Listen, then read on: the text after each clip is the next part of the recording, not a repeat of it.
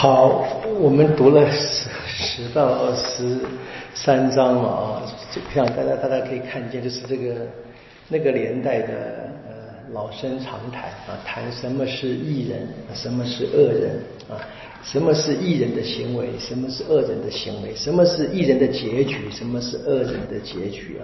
那至于各位同不同意，可能就会有一点挣扎了啊。那我们就是一起来练习吧。的确是有一些我们觉得可能是好像不太合时宜，但有一些却是真的一直是啊我们应该遵守的。最终的就是我们愿不愿意相信啊，天主是最后的正义，这是关键啊。呃，很有趣的，譬如说这个刚才结尾的时候，十三章的结尾说。不肯使用棍杖的人，其实是恨自己的儿子。今天啊，用棍杖就被告霸凌，对不对啊？告家暴，对不对？真的很难讲。这环境有一些有一些改变。当然，孩子我觉得还是可以做，孩子可以看见什么虎爸虎妈的描写。它不是一个真正让我们就是完全照字去执行，但还是可以看。其实我觉得基本上这些呃道理，还是应该被实践的了。有有一些描写是很生动的，我觉得很有趣的描写，就看一看嘛，在这个第十第十章啊，谈这一个懒懒汉二十六节啊，懒汉对那个派遣他的人而言，就像醋对于牙，烟对于木。很倒霉啊！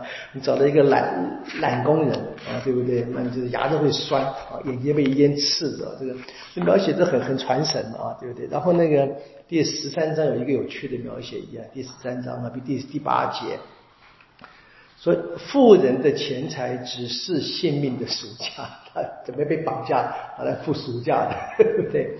那么穷人呢不怕，因为这个危险，没人不绑架穷人的。这个其实是也是圣方济很重要的一个生命态度，他不怕啊，社会里面就一无所惧，他什么也没有嘛，没什么，没什么可以损失，是什么都不害怕了。这也是一些简单的生命的智慧了。我想大家大家可以就是看看吧。那比如说谨守口舌啊等等，然后然后这个勤劳，生活上这个呃慷慨慷慨施恩呢，行善避恶。大家不用去这边跟各位译的，大家都知道的，我们就到这边就好了哈。这个继续读吧，这个我觉得蛮有趣的一个呃一个当年的犹太社会当中的一个道德的标准，有相当程度，大概很大概绝大部分可以当做我们今天还是可以当做一个生活的准则，只不过我们好像在现实的生活经验中总觉得不甘心啊，而且我们总觉得好像不是这样啊，那事实上是这样，因为他们还是最后还是把这一个。留给这个天主会做最后的判断嘛？你看我们信不信这个啊？我一般我们在现实生活当中，常常把这个天主的最终的判断忘掉了，忘记了。我们只看眼前，就好像我们说的啊，这个一人呢就是受苦，那个恶人呢肥胖又健康啊，你怎么办啊？这是一个真的是一个描写的很传神的。我们能不能相信最终是结局是一人会活在天主的怀里？啊恶人呢，只能在这阴什么阴府里面咬牙根切齿。